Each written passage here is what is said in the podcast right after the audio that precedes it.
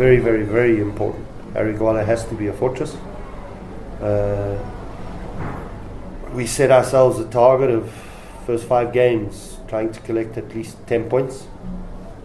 And so it makes uh, Friday's game very, very important. And all our home games, you know. If we can win all our home games, we finish in the top eight. Fantastic.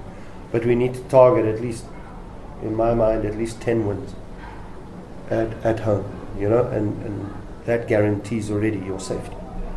You know, so, so that's got to be our, our objective.